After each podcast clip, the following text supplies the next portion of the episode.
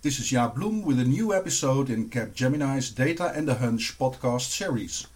I am a principal analyst for Vint, the Sogeti Trend Lab, and work on anything analytics related to the connected service experience.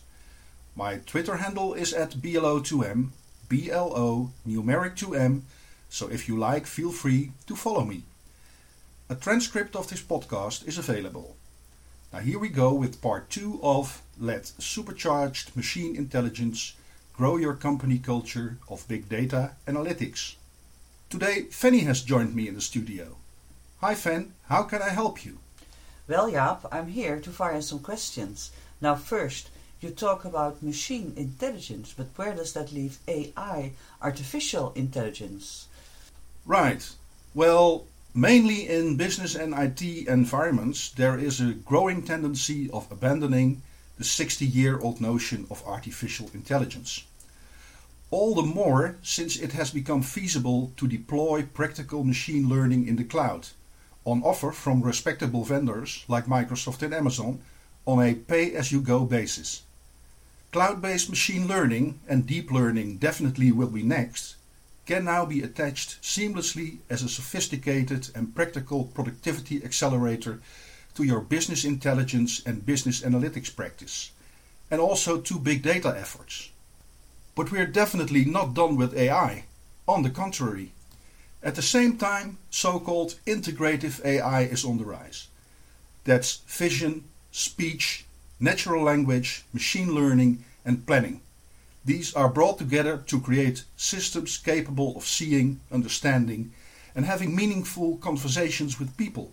Now, the question isn't to AI or not to AI, but how to do both machine learning, deep learning, and this integrative AI, everything in a practical and impactful fashion. Sounds cool, but where does it leave notions like narrow AI and super AI? Where do they fit in? Good question, thank you. Now, since the field is developing at a frantic pace and already hosts numerous successful startups with fancy names like Numenta, MetaMind, AI1, Wit AI, Clarifai, Jibo, and Palantir, it is even more important to pay attention to the official main AI domains of artificial narrow intelligence, artificial general intelligence, and artificial super intelligence. I won't go into any detail, detail here, but new advances and viewpoints today literally beg for the integration of natural and artificial intelligence, and also of human and machine intelligence, or MI. Numenta already touts the new era of machine intelligence. MI recently was even proposed by Bloomberg beta investor Shivon Zilis to replace AI as the new overarching notion. But more importantly, instead of intelligence, we'd better simply talk about specific faculties or competencies, for that's what it all comes down to. I'm sure people are wondering how all this new intelligence stuff relates to daily business technology practice.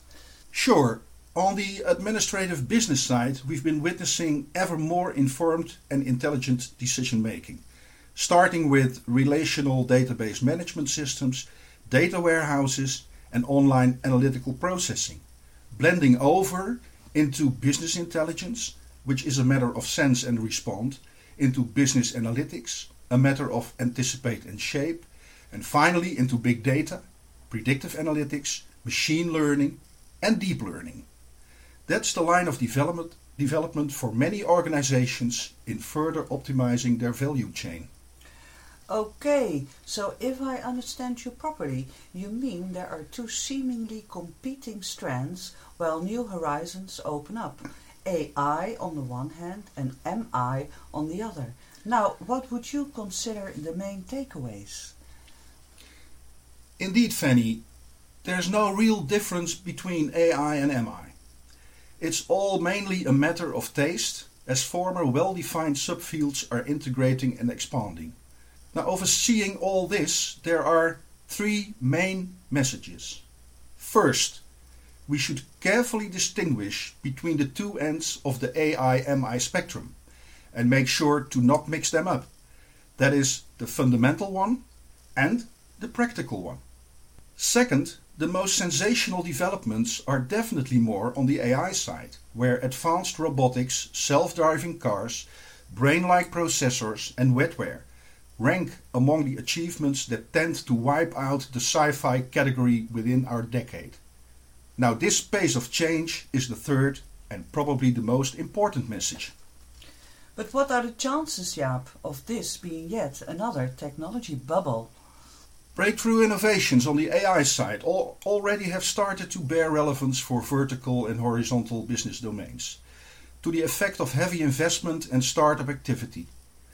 Partly this might be yet another AI or MI bubble, but at least the impact of practical machine learning, algorithm, algorithms and deep learning on informed decision making continues to reshape the data first mindset and analytics culture in organizations.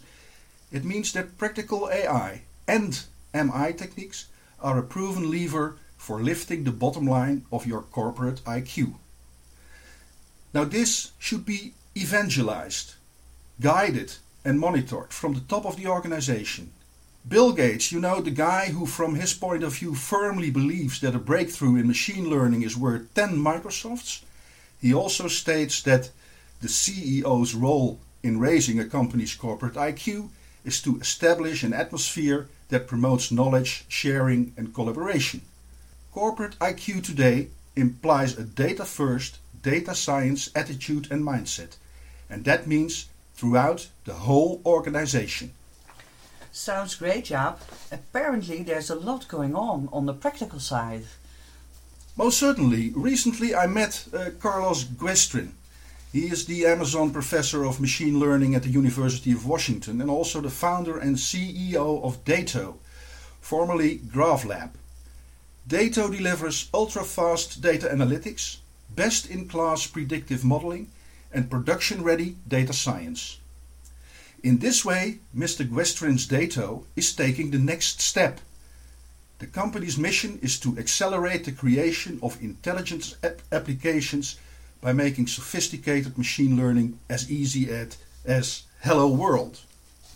Carlos Guestrin points at poster childs like Amazon, Google, Netflix, Pandora, Uber, Fitbit, LinkedIn and a few others, which he calls disruptive companies differentiated by intelligent applications using machine learning. Now with practical cloud-based machine learning, every company today already can organize their own level of disruption or fend off competition. My final advice, the pace of change is change is furious, so stay up to speed and prepare for driving in the fast lane by supercharging your company culture of data analytics with artificial and or machine intelligence. Thank you, Jaap. See you next time. Thanks, Fanny. And thank you all for listening to part two of Let Supercharged Machine Intelligence Grow Your Company Culture of Big Data Analytics. My Twitter handle is at BLO2M, BLO numeric 2M, so if you like, feel free to follow me.